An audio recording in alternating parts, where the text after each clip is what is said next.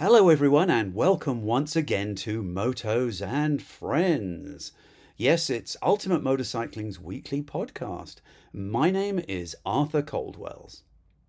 In this week's first segment, Associate Editor Teejay Adams headed off to Oceanside in California to try out the all new Kawasaki Eliminator.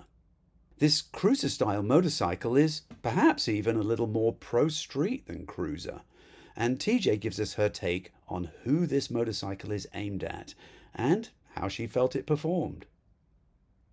In the second segment, Teejay chats with Dale Schmidtchen. Dale has been around racing and the motorcycle industry for several decades now, and he has the inside track on some pretty interesting stuff. He recently moved to Thailand for work, but has clearly fallen in love with the country and its people. Sure, we've all heard stories about the bars and the night spots and the amazing beaches, but there's a lot more to Thailand than just that.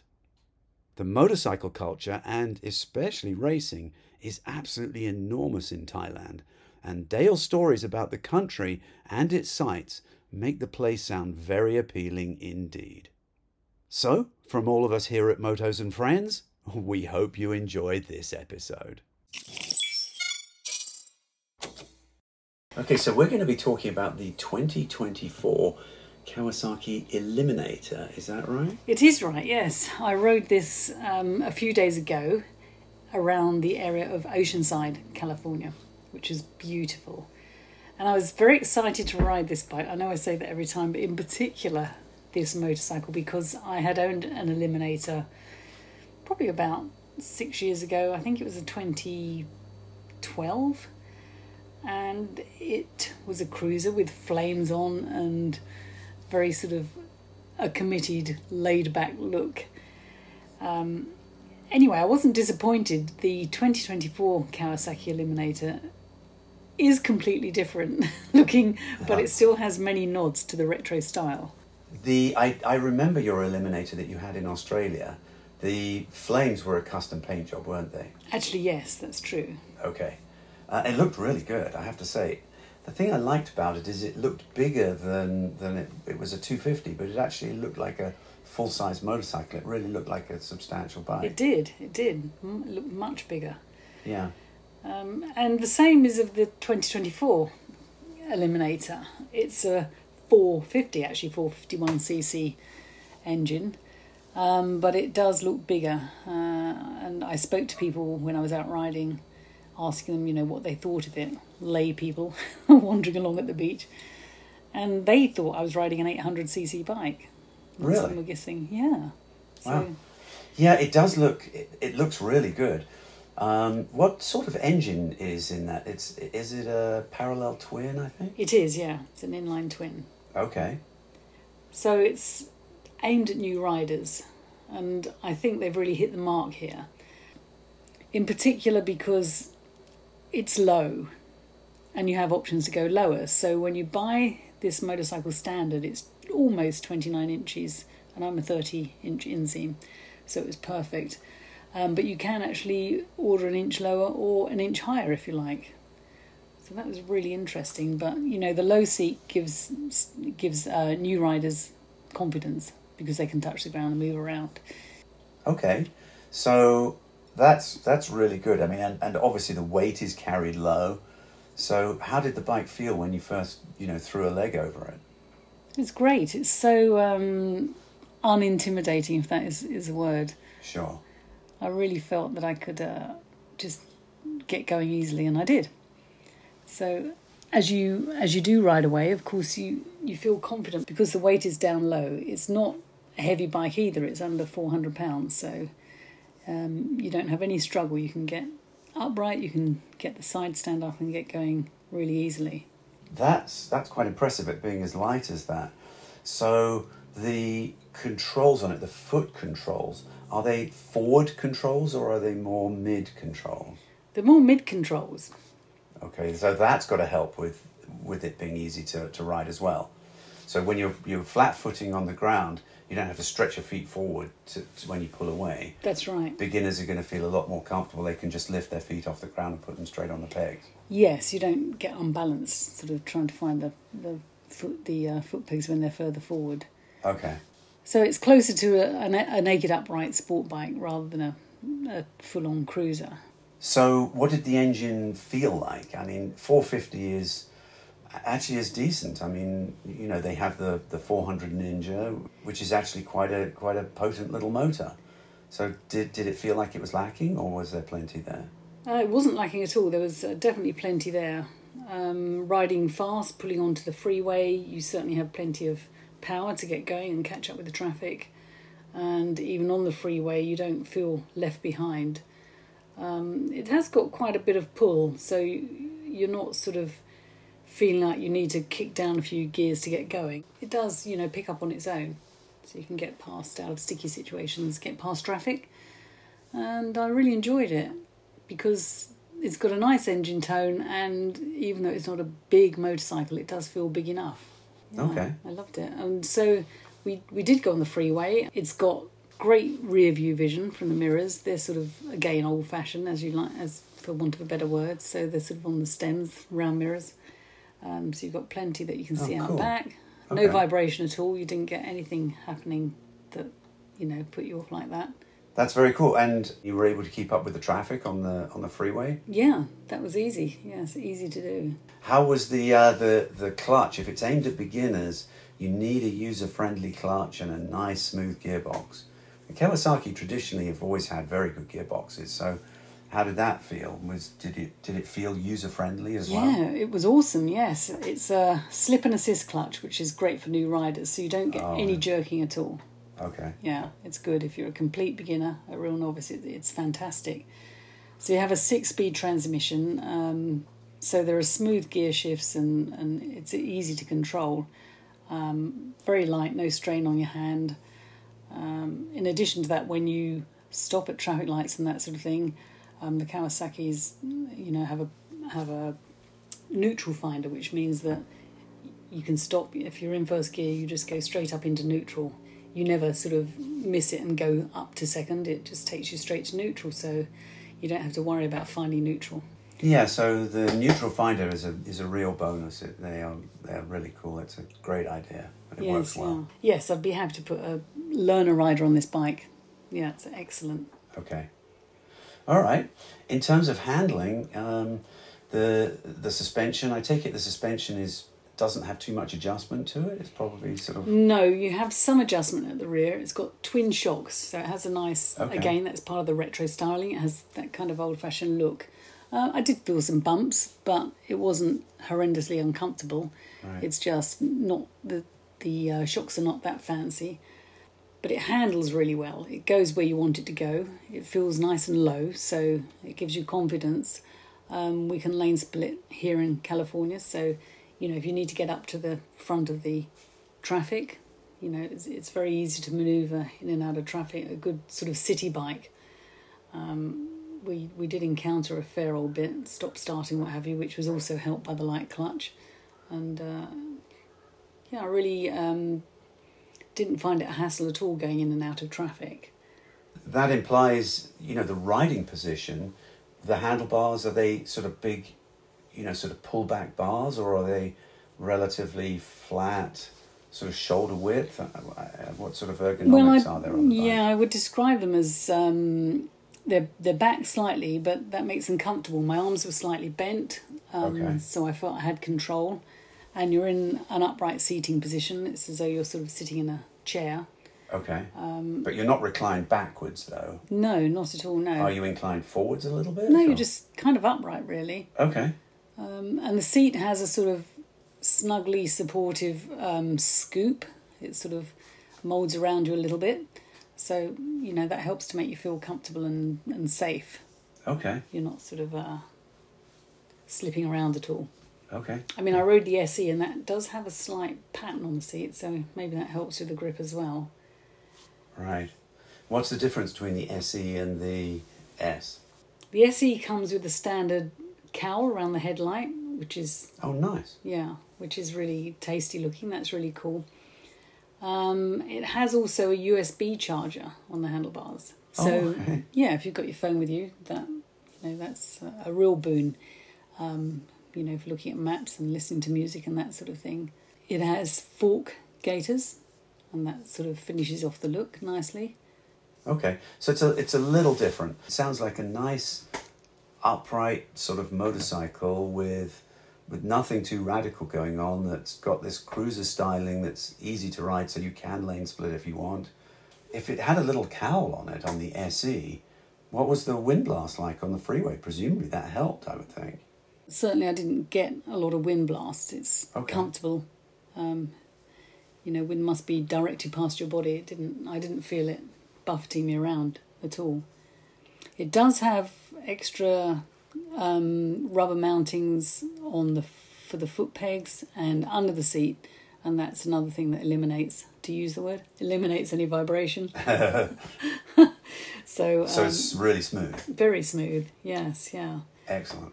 Um, the SE also, while I mentioned it, comes with ABS as standard or as stock, whereas when you, you buy the other less expensive models, you have an option. To leave the ABS off, Yeah, which I would not recommend. no, especially if The you're only- a learner, I think having ABS is a real safety feature. Big time. The only time it's really worth buying a motorcycle without ABS is if you're riding on track. And there are, and even then on ABS, there are lots of people that, that can benefit from ABS on the track. But, but seriously skilled guys, if you're capable of taking the, the tire to the limit on the brakes, you don't want ABS interfering.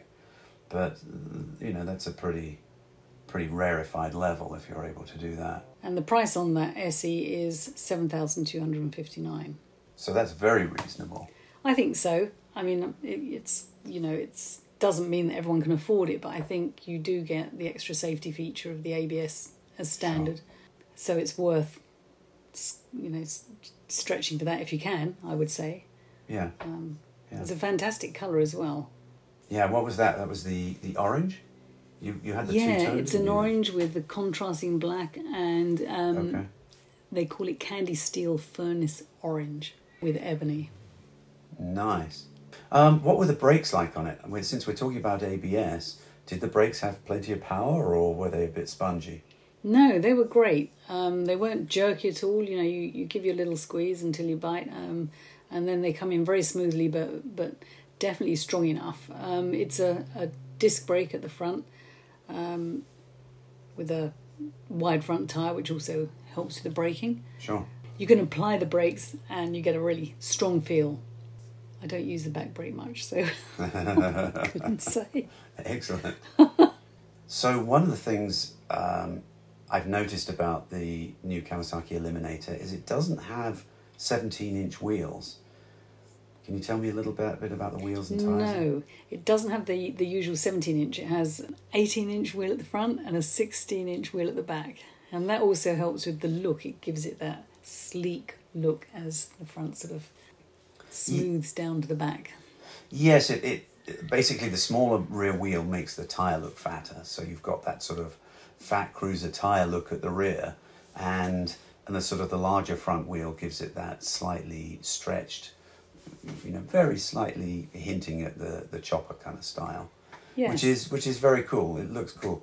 It does limit tire sizes a little bit, you know, tire choice when it's time to renew tires, but you know you can always find find those tires but it did it helped with the looks. It really did. It, it had that slightly raked out look and that cruiser look.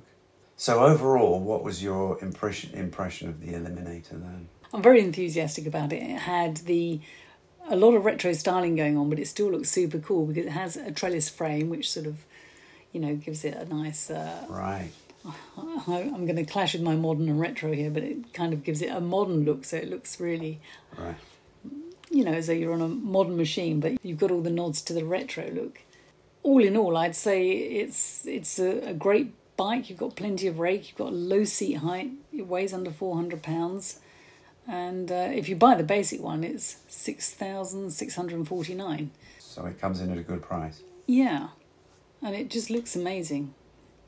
Excellent yeah it's a definite head turner it's inexpensive great starter bike and i think it'll take a while for people to grow out of it so even as people develop in confidence and develop their skills they're not going to just suddenly find themselves riding this underpowered, horrible little bike. Yes, yeah, I would say so.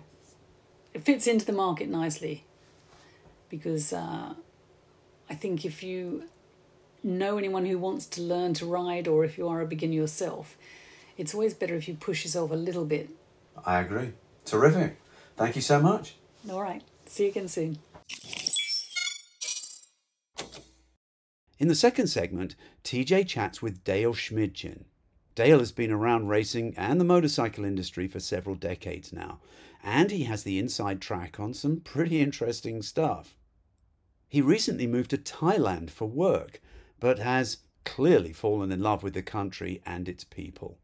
Sure, we've all heard stories about the bars and the night spots and the amazing beaches, but there's a lot more to Thailand than just that.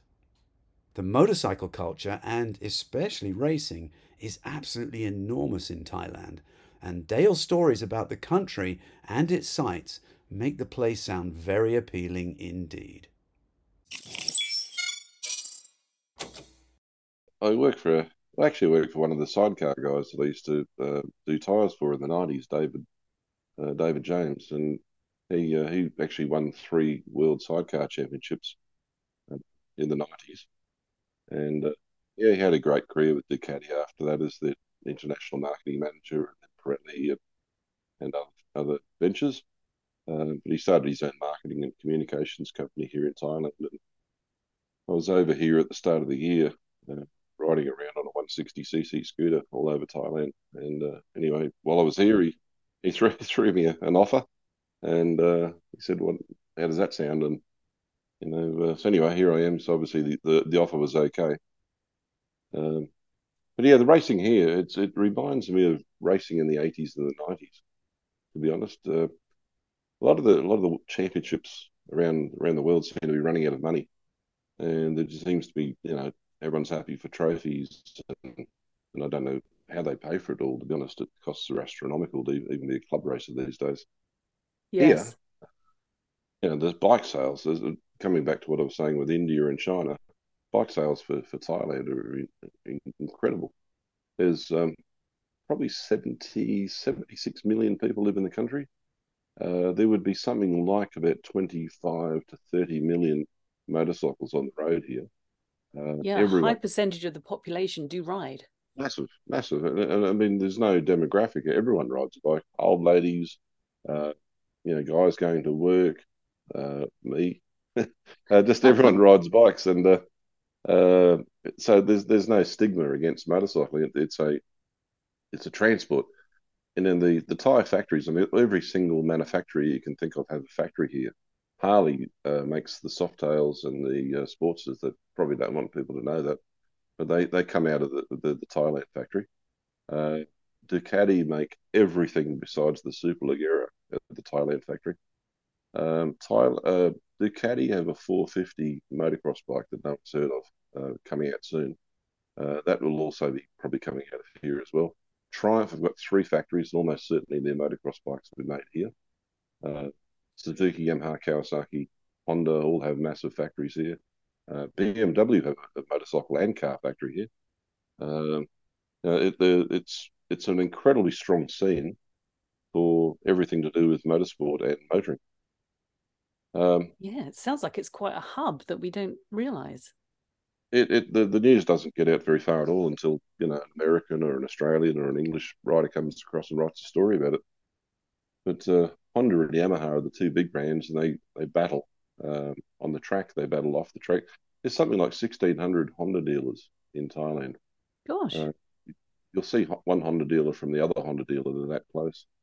Uh, there's a lot of scooters get sold here, uh, and that all adds up to a lot of money.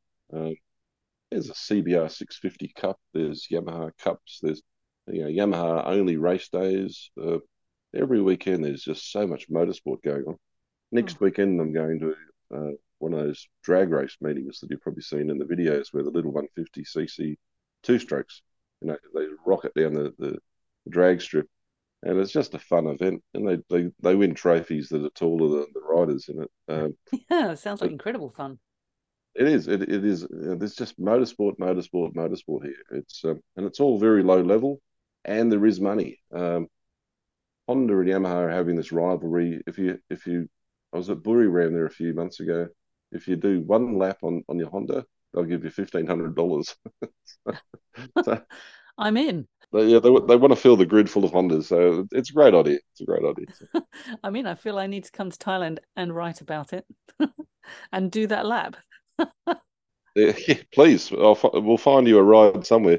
I'm actually helping a um, uh, an Australian Japanese rider uh, at the moment as well.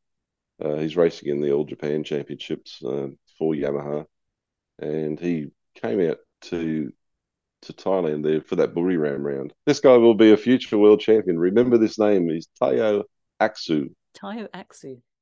Taiyo Aksu, and he's just such a rare um, blend of of talent and style. And he's only a young guy; he's only like sixteen or seventeen, but he um, he is one. You look at him; he's one hundred percent Japanese. When he opens his mouth, he's one hundred percent Australian. Uh, it's, it's he's got, a, got, this crazy mix that that's uh, people are going to love him, and he rides really, really well. So, uh, but he's he's hoping to to move to uh, to do the Thailand Championships next year, of which there's four different championships here, uh, not including the Asian Road Racing Championships, which is the, the, the big regional series here that goes all over the, the different countries. I didn't know there were so many opportunities there. I mean, for for racers, people who grow up with riding in their blood, um, they just want to win and so they need to get in and they want to get into racing. It's not all mm. about the great big uh, one MotoGP prize. Um, they just love to race because they have that thing in them to win unlike myself. I'm happy to cruise around. Yeah it's a that comes with age. You just get to learn to enjoy the ride. For sure uh, in this country the, uh, the, the the the hero is Somkiat Chantra yes he's lovely isn't he yeah, Ai Ogura and Somkiat Chantra raced for the Asian Honda um, talent uh, bike. And I tell you what, the, the, every kid here, he's been like. Uh, like the Barry Sheene of the 70s in England. yes, yes. He, has been the inspiration for just about every Thai kid that thinks they can ride a bike to go and have a go. Uh, so this is why they're finding that the, you know, with the growing middle class in this country, uh, and that's happening really rapidly too, by the way. Uh, people have able to find the bikes they need and the money to buy them. You know, the vast majority of people in Thailand are always going to be, unfortunately, a little poor. But mm-hmm. there is a growing middle class that are buying these nicer cars. You know, the, the Vespa is the uh, third biggest brand in the country, followed by Lambretta. You know, people people don't, you know, as much as they're buying Hondas, they aspire to own something a little bit nicer. Uh, sorry, Honda, but um, interesting, no, but yeah, just a, a different market, yes. Yeah, yeah, and the import duty for, for luxury vehicles in, in, this country could be up to three hundred percent. So when you see someone on a brand new R1, uh, you know, that that's cost them a great deal of money. That's a I don't know what that equates to in US dollars, but it's it's a massive no, but... purchase. Um, yeah, three hundred percent. That's a huge amount of tax, but of course that's to protect the economy of Thailand. It is. It is. I mean, uh, you know, R1s are made in Japan. Uh, they race T Max 560 you know, Yamahas as well. They're made in Japan, but you know, then there's the X Max 300 Yamaha scooter, and there's a massive like you can buy two of the 300s for the price of one of the 560s because they're made here. Well, sounds like they're racing everything. They are racing everything. You're absolutely right. If it's got wheels on it, they in, in fact, even if it doesn't have wheels on it, they'll put a propeller or something on it. So, so yeah. um, typically on the roads in Thailand, you get lower displacement bikes, don't you? You get your, your scooters and what have you. What what are you riding around yourself? I've I've got a uh, it's a bit of a, a beat up uh, rental bike at the moment. It's a, a PCX 150 Honda, and uh, next month I intend to buy a brand new uh, 160 Click, which is probably um, probably one of the more popular bikes throughout the whole region of Southeast Asia. Right. Uh, and again, apologies for the American listeners. I, I don't know what it equates to in US dollars, but I can buy this bike brand new for 2,800 Australian dollars or 63,000 baht.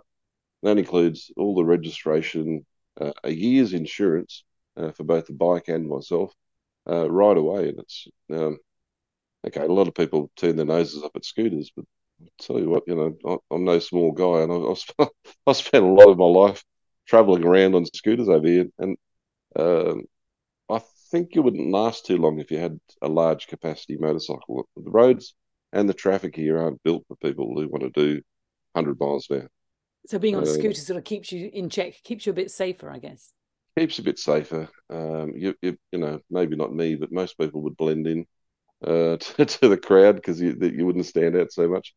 Um, if you had a large capacity motorcycle, you know, they are, as I've said, very expensive. So you'd you'd have to sleep with one eye open to make sure no one's, you know, fiddling with it helping themselves. and Yeah. of course, you'd probably be more limited to the roads that you use because there are a lot of diverse um, cross country roads that are almost finished in Thailand. Yeah, yeah. No, the, the roads are improving greatly here as well. Um, but yeah, 160cc scooter. I mean, that'll that'll do 120 kilometers an hour, which is more than fast enough with me on it. Even um, beats all the all the car traffic off the line. And, um, you know, you've got the storage under the under the seat, so you can take stuff with you. I I spent 41 days uh, the start of the year riding a, uh, a Honda 150 around Thailand. Uh, and I did 6,100 kilometers. And So it was was, great. was this a bit of sightseeing to find the lay of the land, as it were? Did you just sort of wing it and find your way around, or did people tell you where to go and see? I, I, I, I, I did my research and found some of the places I'd been before. Um, and it, look, you can't take a wrong turn in Thailand. You know, if you if you you don't have an agenda, you don't have a uh, uh, a time limit, you're not in a hurry, then you know Thailand you can just pick a direction uh, other than the water and just go for a ride. And you know, typically you'll want to find some hills and things to see views, and there that's easy to see on Google Maps now. And um, you know, I, it was really inexpensive to get around. The, the scooter cost me, gosh, I think about sixty dollars a week uh, to to rent. Um, the petrol was way cheaper than either Australia or the US, so that wasn't a major thing. Um, and most most hotel rooms are normally about probably I would say in US dollars maybe twenty dollars a night. This is a fantastic opportunity to go and see somewhere beautiful um, for not a huge amount of money. Um, No. Because I think most people who go to Thailand just stick to the main towns and do what I call the tourist thing and don't realize what's out there. Yeah, well, Thailand's out there, I mean, if, if you want to, you know, go somewhere and stay in a Club Med, I mean, that, that's great. I mean, yeah, everyone everyone's got their own way of going on holiday, but I think if you go to another country, you, you probably want to experience the culture and, uh, you know, see that see the real country. You know, there, there was uh, there was places I pulled up on the side of the road. Um, you could see the place was clean and tidy. There were other people eating there, and um, you know, I could get a bowl of uh, chicken fried rice with a, with a with a soup and some pork scratchings and a and a coke, and it would probably cost me around about two dollars fifty. Wow. and it, it, it it did me fine. It was, you know, like it's pretty hard if you if you want to live like a Thai person to to spend a lot of money. Um, Mm. And it sounds like proper food. It's not sort of full of additives Beautiful food. have you. No, like I mean, some of the additives cost a lot of money, so they'll, they'll make it with the least amount of ingredients but the most amount of flavour. And uh, it, yeah, Thai food's just beautiful. So, what's the uh, event that happens over in Thailand? In I think it's the beginning of the year. You were talking about. Oh, I mean, every country's got its own Veterans Day or Remembrance Day, and for Australia, it's called uh, Anzac Day, A N Z A C, which sta- stands for the Australian New Zealand Armoured Corps.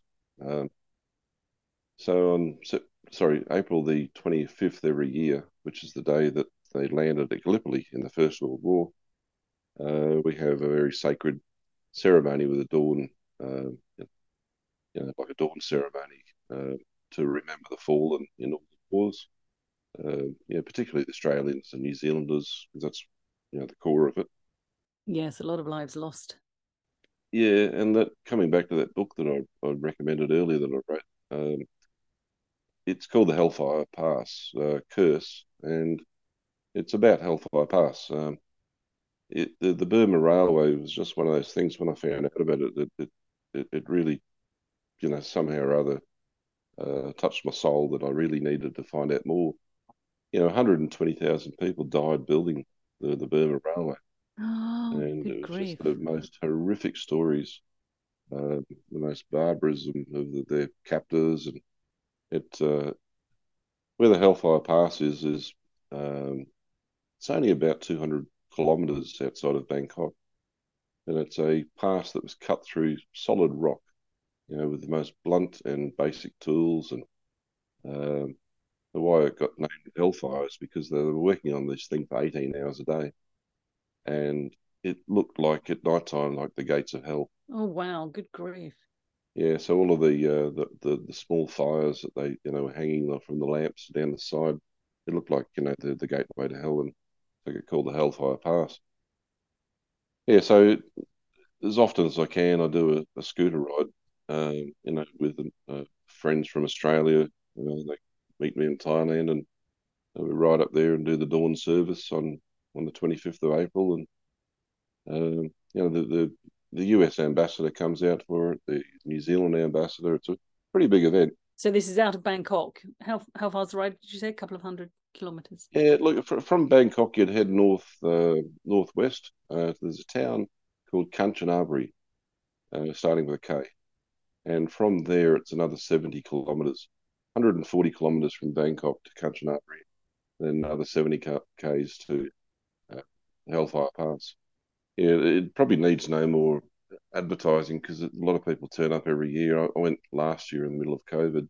Mm. It was that it was that uh, was that period of time still, and uh, even still there was two thousand people there. It was it's a beautiful ceremony.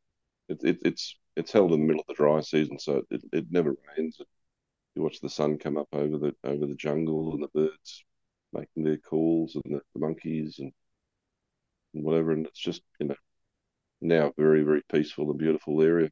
But um, but back when it was being built, it, it was horrendous. Horrendous. The, the worst worst humanity uh, you could ever imagine.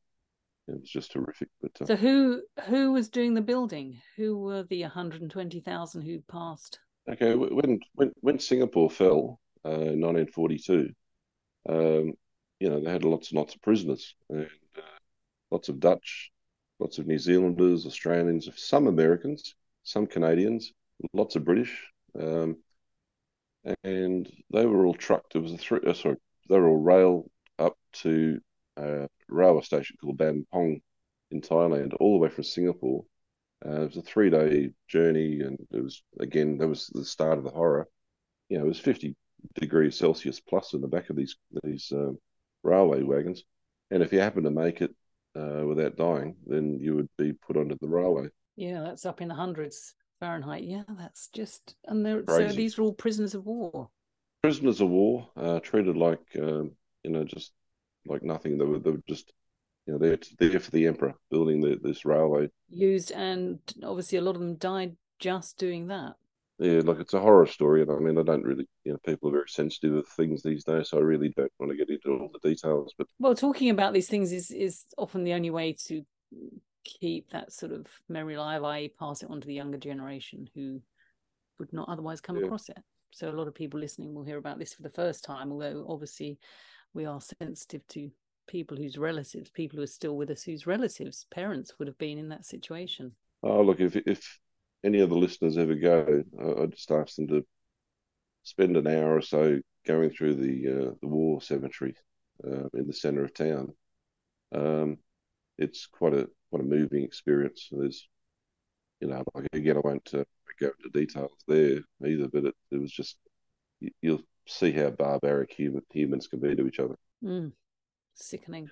Anyway, so I was going to say the most important lesson out of all of it is what uh, is what you know the Returned Services League in Australia, and they always say at the end of every game, it's like lest we forget, and if we do forget, it'll happen again. So that's all I can say is lest we forget.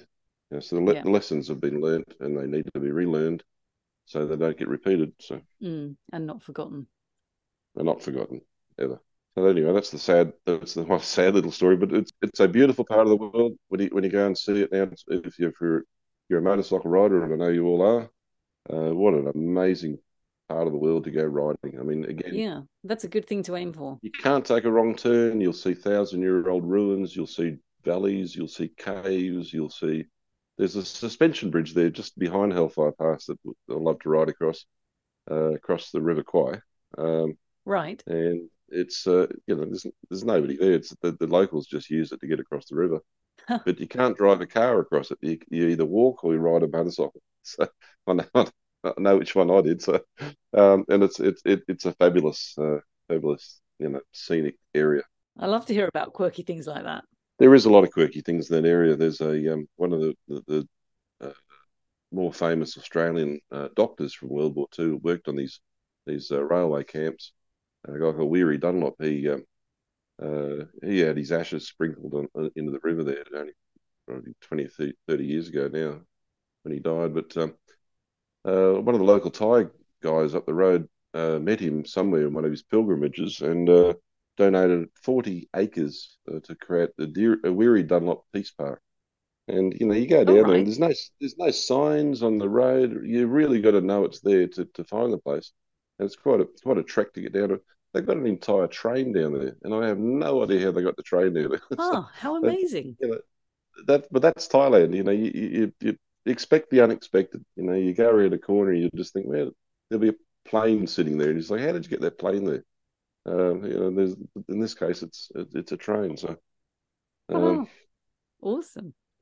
Yeah, it's, a, it's an exciting country.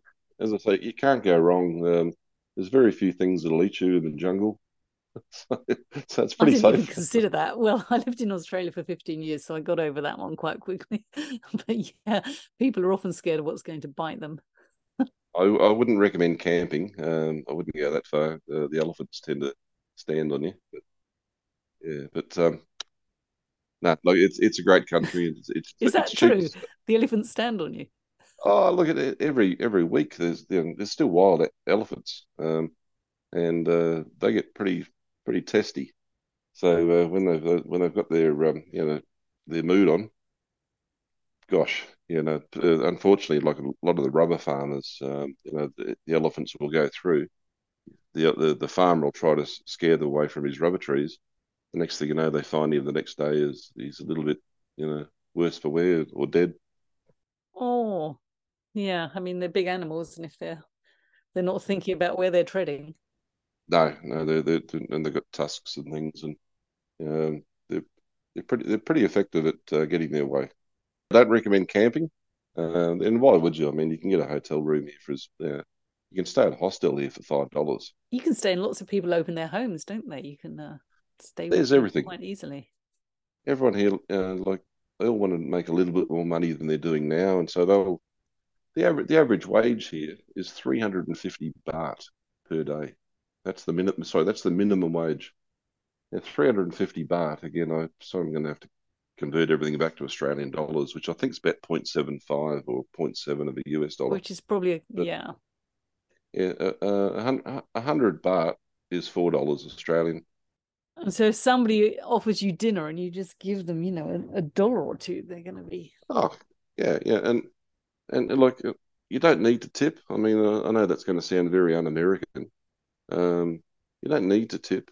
Uh, I, the most tipping I think I do is um, you leave a few coins, you know, because I don't want to carry coins around. So if, if I've got fifteen or twenty baht worth of coins, you know, I'll just leave it on the table. But to mm. to them, when the, when when the meals cost 80 baht and you're leaving another 25%, uh, they are more than happy. They don't expect it. Um, you're, you're, now the most important person of the day, blah, blah, blah. So, that's the thing about when you travel is finding these different um, habits. Uh, I had to learn to tip coming to America because no other country tips like the Americans do. And again, I mean, I, I don't mind giving someone a little little bit more if you if you've received really good service, but it, you know when it's demanded, or expected, mm. uh, that, that's when I have a problem. Mm. Well, it's just the way it is here because the people don't earn what they earn in other countries. Mm, that's a shame. When you go out for a meal, etc. So it's just expected that you tip. I understand it. Anyway, let's hear about. You did mention another fun little anecdote story about the pudding that's being yes. carted around on on the back of motorcycles. The pudding as in dessert. yeah, this is one of those uh, tinned puddings uh, like a Christmas pudding that uh, I know they were popular in the UK and certainly they were popular in Australia. And if I met if I'd get if I'd go out on a limb, I think it's uh, by Fray Bentos. Or, but anyway, It's a good old a name. pudding.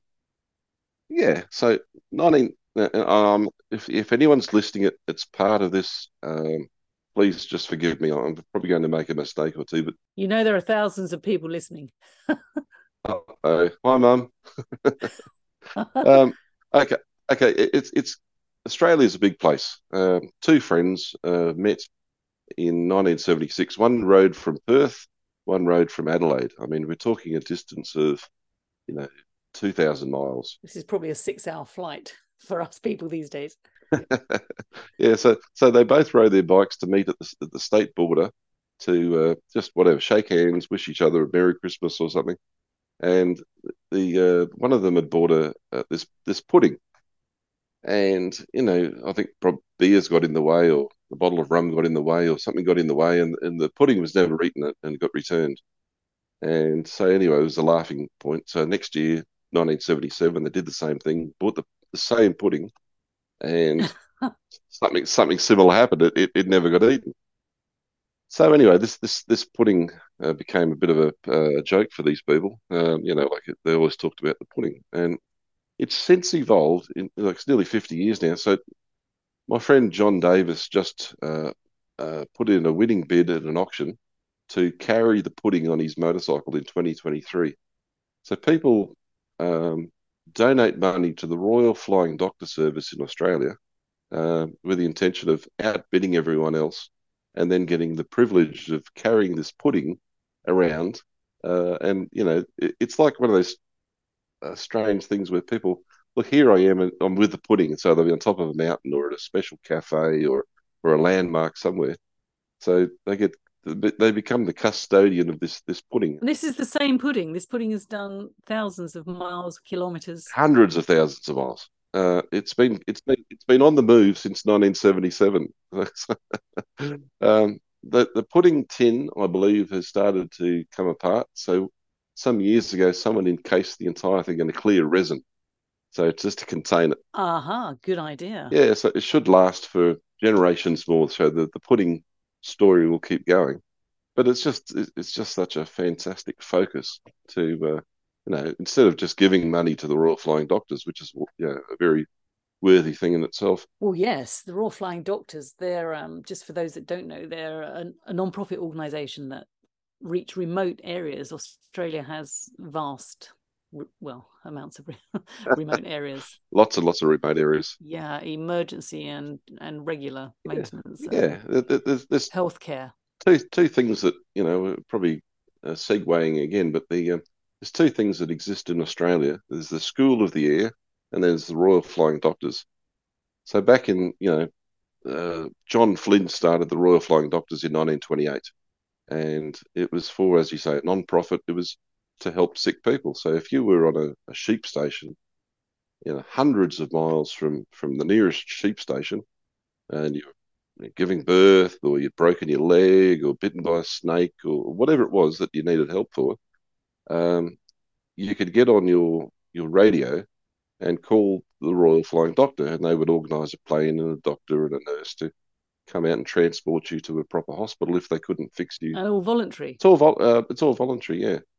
And you know, so Wow. so they've been doing that service then, now since since 1928, um, and that went hand in hand with the the, uh, the School of the Air, where you know, again, if you're a young person you, and you were on that same sheep station and there was no school, you still need to learn your your arithmetic and your your, your times tables and your your spelling, etc. And you know, learn about the exotic, you know, Melbourne or Sydney that was all that distance away. So that you, there was school by the radio, um, which uh, you know, again, it's a very unique concept, and it still exists today, I believe. Really? Wow, that's news to me. Yeah, so, so it's uh, oh, it's just some of those unique Australian things. Yeah, and things that are going on that you don't realise unless you hear about it. Yeah, no, I, I, and to be honest, I, I got to admit that I hadn't heard of pudding until very, very recently. So where do they auction the pudding? Where does that happen? It's online. Um, if you go on onto Facebook, uh, that's the best place to start. Have a look at pudding log, as in P U D D I N G, separate word L O G. All right, we'll put a link to that in the show notes so people can have a nosy at it. And yeah, it's uh, you can see where the pudding is today and who's got cust- you know, custody of it and where the pudding's been. and so, no, I mean, the, the, the, actual history of the pudding, I believe, is there's a few holes in the story. Um, you know, there's records have been lost, etc. But it, it is genuinely the same pudding, and it's been everywhere. you know, you wish you, you you wish you could travel as far as this pudding. It's just yeah, it, it, it's um, it, I don't think it's travel overseas. Um, I'm not sure if you'd be able to, to bring it back in. Yeah, I wouldn't be able to go back into Australia. They're very fussy about things like that. They are, they are, they are. They, and, and, there's some, uh, yeah, the laws are there for a good reason, but sometimes they take them a bit too far. There was um, okay, another segue. There was a there was a pet bird uh, flew out of someone's cage in in Perth, landed on a cruise ship. The cruise ship you know, it, it sat there on the cruise ship for the entire um, cruise, went to Indonesia. And because there's various diseases in Indonesia that don't exist in Australia, uh, they wouldn't let it back in, even though it was an Australian bird. And he, like, why doesn't it just fly back? you know, like birds fly, birds fly in all the time. But no, no, because they'd heard that it had been to Indonesia, they wouldn't let they wouldn't let this bird back in. So Look, I, I can understand both those statements. Like, I can, I can understand why it wouldn't be allowed back in because Australia has had some disasters that have been accidentally imported, um, disease wise, animal wise. But as you say, why why didn't the bird just fly back in? I, don't, I don't know. So it, it found a home apparently with someone in Indonesia, which uh, it's it's living a happy life. So that's good to hear. Once birds have been caged, I don't think they're good at getting back into the wilds, but I'd rather nobody kept birds as pets mm-hmm. or any wildlife. Yeah, no, agreed, agreed. It's um, it's not. It's pretty hard to keep. Um, oh, look, you see elephants over here, which it's just it's a bit sad. You know, elephants should be out roaming wild, and when you when you see people chaining them up for photos, uh, please, if you come to Thailand, don't support that. You know, don't get your photo taken with a chained monkey or chained elephant. Anywhere. Photos with wildlife, they're normally just stolen when they're tiny babies and drugged for their whole lives for the photos. So yeah, um, yeah, no, there's there's um, uh, you can see some tiger parks like that as well, which. Oh gosh, you know, all I can say is there's there are there are alternatives. Do your research. You don't need to support these people. So, um, for your future, Thailand is uh is going to be home for some years. Do you think? Uh, that's the plan. That is the plan. Sounds like you're enjoying it. Well, it, it, it you know, you ask any of the expats that are here, and you say, why, why are you here? Because I've been, it's quite an effort to uh, actually settle here. You know, it's not not that super easy just to get off the plane and you know get a work visa and a work permit and other things. Mm. Well, you had an offer that drew you over there. Yes, um, you, you know, it, it I'm, I'm not trying to say it's it's ultra hard, but it's it's not just a you know you pay a fee and start building a house the next day. But why do people come here? And you know, my boss, for instance, was asked this last uh, last year, and it was like he said, it remind him of of, of London uh, or the UK in the seventies.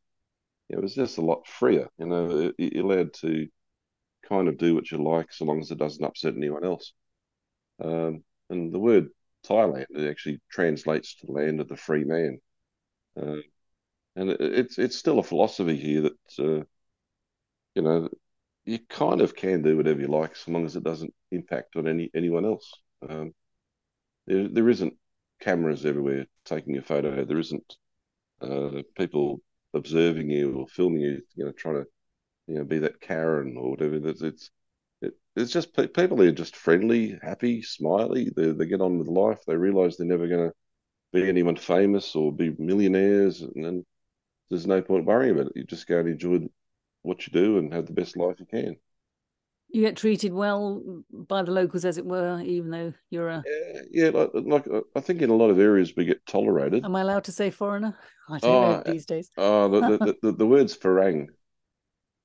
Farang. Farang. That's, you're faranging get, around. We get called farangs, and uh, uh, yeah, look, we get treated pretty well, but in some areas I think they tolerate us. Um, but uh, you, you tend to get treated how you treat other people too. So you know, that's I find, the thing. Yeah, I find if you you, you, you say hello and goodbye and thank you and everything in Thai, um, they treat you quite well.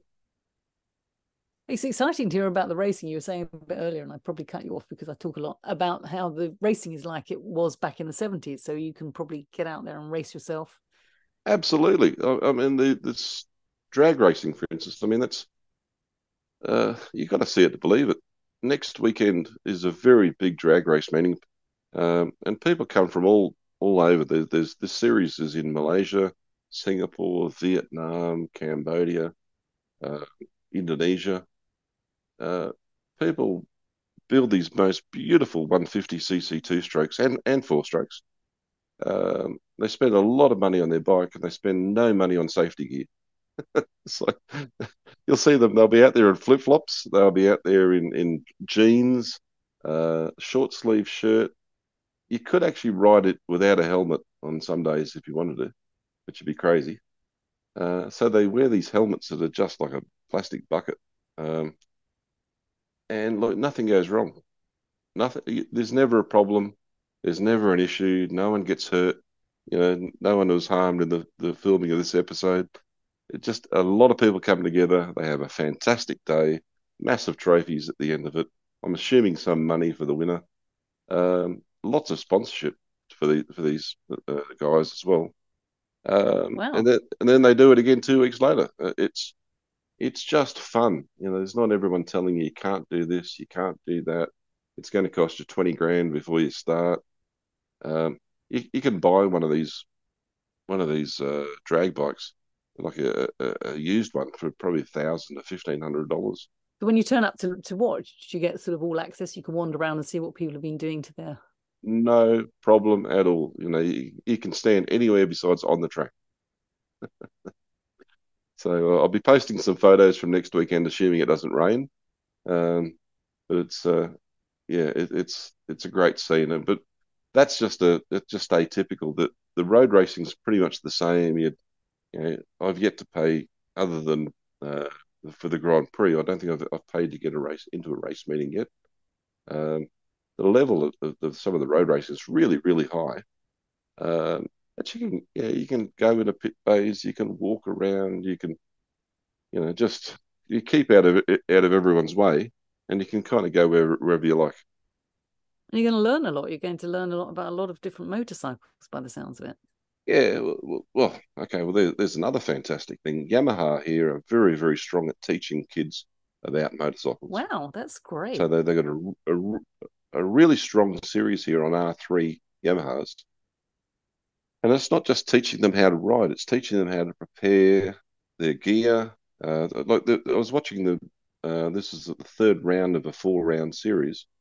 They were, they were, you know, one of the sponsors was Alpine Star. So they're all wearing Alpine Star leathers. They got taught how to prepare the leathers, you know, how to keep them clean, etc. And there was a, a brand of helmet, uh, which is only sold in, in Thailand, uh, called Bilmola. Uh, but it was nothing that they had the Bilmola guy there showing them how to change a visor. Just simple things, you know. And but every, for every rider, there was a mechanic. So there was a mechanic wow, learning his trade. So they had had a mechanic school there as well. Um, so they're, they're Thailand's building riders. They're building set championships. They're building people. They're they're, they're doing everything right um, to create a fun professional scene in in road racing fun learning environment. Well, it sounds like some safety gear there with Alpinestars. Yeah, yeah. No, well, with the Alpinestars, um, Yamaha. Yeah, Alpinestars are pretty big in this in this this part of the world as well. Um, every single brand you can think of is here, plus other brands that that we wouldn't have heard of. Um, so, and there's money. There, there people people get paid to wear the gear, use the gear, display the gear. You know, there's um, Kushitani are very big in this part of the world too. You know, that's you're talking the best leathers in the world, and uh, yes, yeah, and there's there's teams of, of people, all with two or three Kushitani suits each. Uh, Gosh, yeah, it's like, you know, I thought I was lucky to have one. It, it's not an inexpensive brand, no. Um, but again, again, it highlights the fact that the uh, Kushitani see value in the series, and sure, there are people are people here with uh, with access to, to good funds to be able to go racing. And there's a, there is rewards if you do well. So. fascinating place. There's lots to dip in and out of motorcycle wise. There, lots happening. There's no shortage of manufacturing going on here. Helmets, shark helmets are made here in Thailand. Uh, you know, the, the, the amount of boots and tires and and leathers and spark plugs and you name it. Um, there's multiple brands of it made here in Thailand. Interesting. That's a real eye opener. Yeah, indeed. One one of the other companies that we promote is uh, the Ducati tours out of Chiang Mai, and uh, it's actually run by an American um, who lives, I think, up in Oregon, uh, Kevin. Anyway, we do all of their CRM and the bookings and the and the marketing and communication for Dart tours, D A R T, out at Chiang Mai. They, they are the least expensive tours you'll ever see, uh, and we are absolutely close to booked out. That's marvelous. Yeah. If you ever wanted to do a six a six star tour, uh, Dart is the closest thing you'll see. Excellent. Yeah, that sounds like there's a lot going on there. And there's just no shortage of that sort of thing happening. There, there's so much motocross goes on here. There's so much enduro racing. Um, you know, there's a rally uh, started from the, the, walking street and Pattaya there a couple of weeks ago. Uh, that you know, there, there, were guys rode from Vietnam to start in, but that went across Cambodia and finished in Laos. Um, you know, there's there's just every sort of motorsport you can think of goes on here. I'd love to I'd love to see uh, more of Thailand, but I've never I haven't seen much of Cambodia, and I've never seen anything of Laos yet. Sounds like you will be there for a while. uh, all I need is a good bike. I'm trying very hard to get CF Moto um, established here as a. I keep asking the uh, the factory, you know, how come you don't have a bike importer for Thailand? Um, they they made the mistake some years back when they started in a lot of these countries. Australia was the same. They had a separate importer for ATV and a separate importer for motorcycle. And most of the most of those situations have been fixed, but here we are in Thailand, where the ATVs are going really, really well, and there's not a single motorcycle on sale. No CF Moto motorcycle. Now you did ride and really enjoy your your CF Moto in Australia. So... Oh, it was a dream. What a dream. Uh, the CF Moto 800 MT with the uh, 790 KTM motor was absolutely awesome. Uh, you put some miles on that, didn't you, around Australia? Not enough, not enough. I, I, I, when I sold it, it, it um, you know, I was just really starting to enjoy it. I mean, it was just one of those bikes you look forward to riding. You love being on it. Everything. It was just it's one of the nicest motorcycles I've, I've, I've had, well, had ever. Um, and they are they are getting bigger and bigger here in the USA. They massive. are, yeah, they are definitely picking up. I'm on um, lots of ladies riders groups, as you can imagine, and uh, they're really quite popular. Um, the draw is is the price to start with. They are so inexpensive, but you're getting the quality. Insane. I mean, they're oh, made in the same factories as other quality machines. It's KTM. Well, I don't know if, if we were allowed to say. No, no, no, definitely. The, the, the connection between CF Moto and KTM is strong. Um, uh, KTM uh, ready to race or R2R, and I think could be wrong here. It's it's the minority share of CF Moto, um, but they're, they're, they're factories across the road from the CF Moto factory. CF Moto have now invested a few percent into Pierer Mobility as well, which is good. Um, and the big announcement of two days ago is that CF Moto and Yamaha have now linked up. Oh, really? China. Yeah, so um, they've they've set it setting a, a, factory up in Chongqing, which again is another funny name that no one's ever heard of. But there's thirty something million people live in Chongqing, um, and that's where the big CIMA show for China happens every year. CIMA, not not the SEMA for, for Vegas. Right. Um, China Industry Motorcycle Association or something like that. Mm-hmm. Um, and yeah, so they've just done a fifty percent joint venture with Yamaha for you know, making Yamahas in for the Chinese market. So it's it's a brand. Look, you'd have to have a massive anti-Chinese sentiment to say I'm never going to buy a CF Moto. They're just incredible value. You know, and, and, and there's a guy that used to have to sell them. I can tell you, it was a really easy convert you know, you're talking to someone that absolutely hates China, and you go, "Why?" Oh, because I do. But why? You know, can you tell me why you hate China? Oh, you know, it comes down to some stu- stupid personal stuff. Um, it was like, hang on a tick, you know, you know, if you're an Australian or an American or a British person, you know, uh, China's never invaded us. China's never done it. China's never done anything. Was well, you, you buy a BMW or a Kawasaki? I mean, or, or, you know, like these these countries, you know, I can understand some bias towards that, but we've forgotten about all that. No one worries about it anymore. Why are you so concerned with China? And they're typing away on their phone and the or, or the, the, the, keyboard and, and trying to tell you all the reasons why that they don't like China. And you just remind them that the phone and the keyboard you're typing on are made in China. And I and I promise you, if you stopped and had a look at your underwear, that's also made in China. So like, just get over it. It's a motorcycle. It's a motorcycle. It's a motorcycle. As yeah, you know, I, I, used to sell. I, I, used to sell Brough Superior. Oh yes. I used to sell Brough Superior, and that had Chinese parts on it. You mm. can't get away from it. Um, everything comes from China. No, just I get over it. Buy it. There are less and less people who've got that sort of unfounded um, thing in their head about uh, buying Chinese sure. products, but um, for sure. I think you, you get but, you certainly get a really good motorcycle from as I say, I've been speaking to people here who are riding the CFMotos now. Oh, look, and uh, I've got the um, the insight of seeing how, how the industry works on a global scale.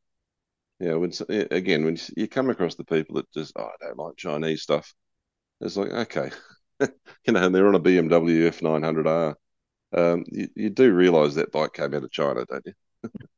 you know, oh yeah, or, or, they're on a Ducati, and uh, okay, I mean that for a lot of years, uh, a lot of recent years, the engine casings for Ducatis were made in China.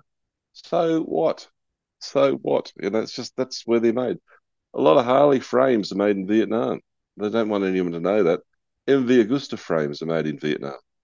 You know, the wheels are made in Taiwan. Just get over it. you know, get over it. get over it. I mean, the, the, the frame for your bike, your your MV Agusta came out of Vietnam. I promise you. Well, I'm very proud of it. Whoever made it, thumbs up they, to them. They, and they make great frames, and there's no problem with it. Um, oh, no, anyway. absolutely. So who who cares where it's from, so long as it's great. That's right. Works. It's all uh, employing people and making the world go round, as far as I'm concerned. Indeed.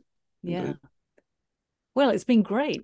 I've heard I've heard a lot of things that um, are new to me today. yeah, no, that's that's uh, it's the hardest thing is getting me to stop talking. Uh, it keeps segueing off into different different things, but anyway, but it's it's been good catching up as well. It's yeah, been... you've been in motorcycles all your life, so and that's what happens when you chat. One thing leads to another. That's what. Well, presumably people like to listen. We do have thousands of listeners, and uh, we do get some feedback. And uh, it, I think it is because we're a bit off the wall. Yeah, absolutely. I mean, motorcyclists are risk takers, and you know we like to take risks, and you know um, that's I think that's what life's all about. You got to take your risks. You got to you know assess it whether it's uh, you know likely to happen or not, and if you think it's going to happen, then give it a try. That's right. It's all about experience. Indeed, and and there's so much going on in the bike world right now. I mean, I only know just a teeny little part of it. Um, but you're an important part. It's all these little bits that um, build up into the. Yeah, yeah, no, you're right. No, I'm, I'm, you know, I've signed an NDA, so I can't say anything more on, on another brand. Um, but there's another American brand uh, with global expansion plans at the moment as well, which um, we're helping them out at the moment as, as well. Uh, there's just so yeah, it's every day. Well, that's a bit of a tease. I thought you were going to give me something there. no, no, it's uh, I won't even tell you if it's uh, what sort of bike it is, but uh, once, once, uh, yeah, once I'm able to say something, I will. Um, but yeah, look, at, there's just so much going on at the moment. I think the motorcycle industry is got to be one of the most exciting uh, places you, you could want to spend your time. I just wish it was one of the most profitable. well, um, it's all about fun, really. So I just feel really mm, um, mm. grateful that I'm involved in the world of motorcycles because everybody I meet is so nice and it's a healthy outdoor sport. yeah, absolutely. We love it. You know, we yeah, that's uh, couldn't imagine doing anything else. You know, like you know, we've met through motorcycling. Exactly. Amount of, amount of good people we, we uh, you know we all met through riding our bikes and going to interesting places and having fun times and you know just about you know maybe I'm a bit narrow uh, focused, but just about every single person I'd class as a friend is someone I've met on a bike. And yes, uh, you know, it's uh, it's a you know I've had, had friendships that have lasted forty years. Yes, it's quite strange to think that there are some people who are not involved in any way with motorcycles. There are those people, you know. I've heard about them. I've heard about them. anyway, hopefully we'll uh, get something together. I feel the urge to come to Thailand and encourage everybody that's listening to to have a look and give it a go. And uh, so we'll see you on the road. I look forward to it. Thank you.